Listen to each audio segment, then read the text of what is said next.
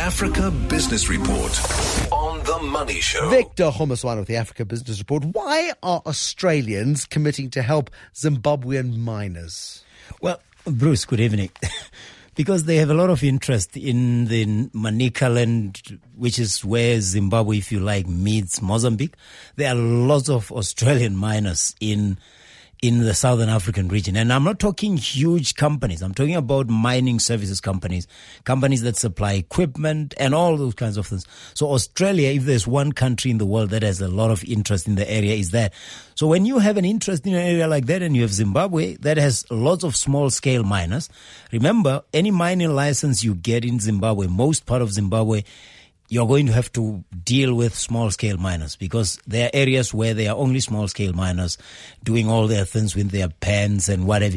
So you've got to make sure that you understand that community. I think it's a smart investment, but also because in the new age, if you like, doing business in Africa requires a lot of partnerships. So I think Australians might have thought, well, if the Chinese have found a way of building huge infrastructure in return for mining rights, we might as well build our own. Is I think it's part of economic diplomacy here. But what they're doing, they're going to train these small scale miners in operations, and they're talking about training programs already, including mineral policy and economics, which is very cynical considering the policy, the mining and, and policy, in, uh, policies in Zimbabwe.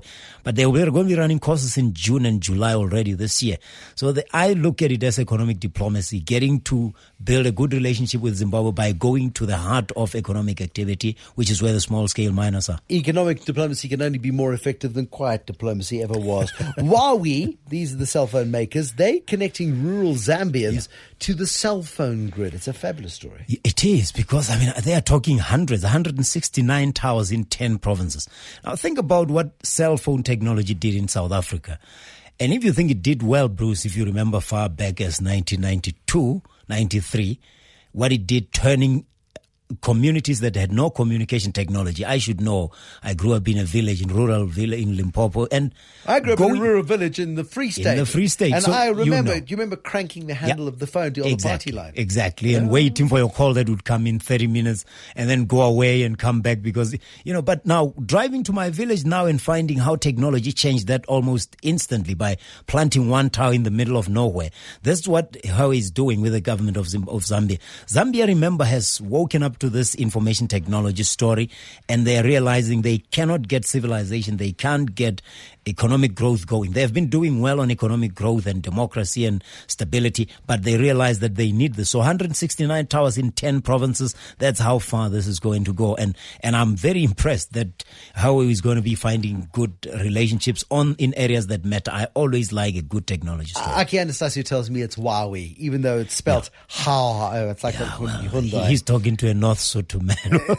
Look, it doesn't matter how modern I try sound. I'm not Mandarin okay. compliant. Here, here is a cell phone company in Zambia. Um, then there's a, the big hydropower project in Ethiopia. And a yeah. lot has been put on this hydro, uh, hydroelectric yeah. power project. It's, it seemed terribly ambitious and terribly good. Yeah. And now it seems to have been put on hold. Gibe three. It's, it's one of the three hydroelectric projects. There's the Grand Millennium Dam. There is the, I, I keep calling it by the old name, but they are part of a five year growth and transformation plan of the government of Ethiopia. But the problem here is it won't be ready. And, and I think it's merely a story of those huge infrastructure projects.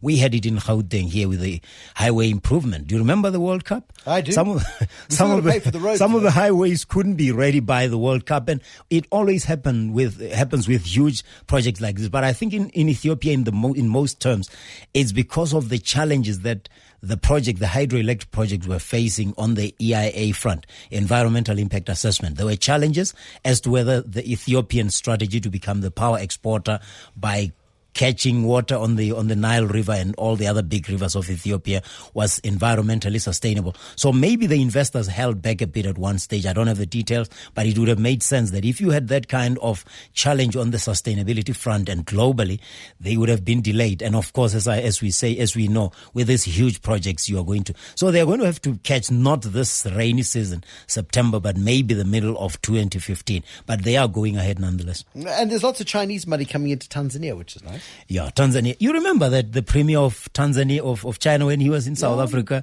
for the BRICS meeting, one of the few countries he visited in Africa was Tanzania. And President Obama, one of the few countries he visited was Tanzania. So Tanzania is, and we talked about it last week, PricewaterhouseCoopers labeling it one of the top fastest growing economies and a real prospect going into the future. So it's just another thing. Double fold, I mean, twofold growth in, in, in foreign direct investments, increasing by 50% this year, thanks to the energy and mining sector, the very thing we're talking about. So they, they were expected to clock 3 billion only this year. They did that last year already. And as I say, it's just, it's just that the trade deficit is still very skewed in favor of China.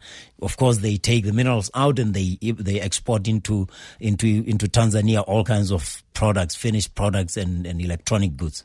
Uh, absolutely right. And let's then uh, look at Access Bank. I like this. Access Yeah. Bank, Yeah. they came all the way to Sandton to get a prize. Yeah.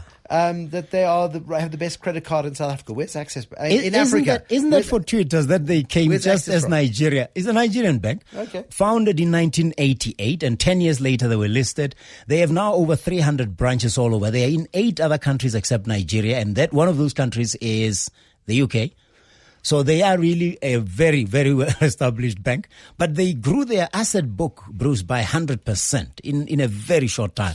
So that is not a, but if, if I can tell you, going to East Africa, going into Zambia, you see that's one of the Nigerian banks that have grown outside of, but it's because of their, I think governance, it's because of their, their ability to embrace e-payment. Remember, Nigeria was very much a cash society. So any player who made it possible for the cashless society or the seeds of the cashless society to be planted in Nigeria is a winner. But this bank is a real winner. I can, I can vouch for their success and I've seen them in a lot of other countries. And I know, I mean, you know, if you make it in the UK and you're in a Nigerian bank, you must be worth something. There we go. Victor Kgomoeswana with the Africa Business Report on a Tuesday night.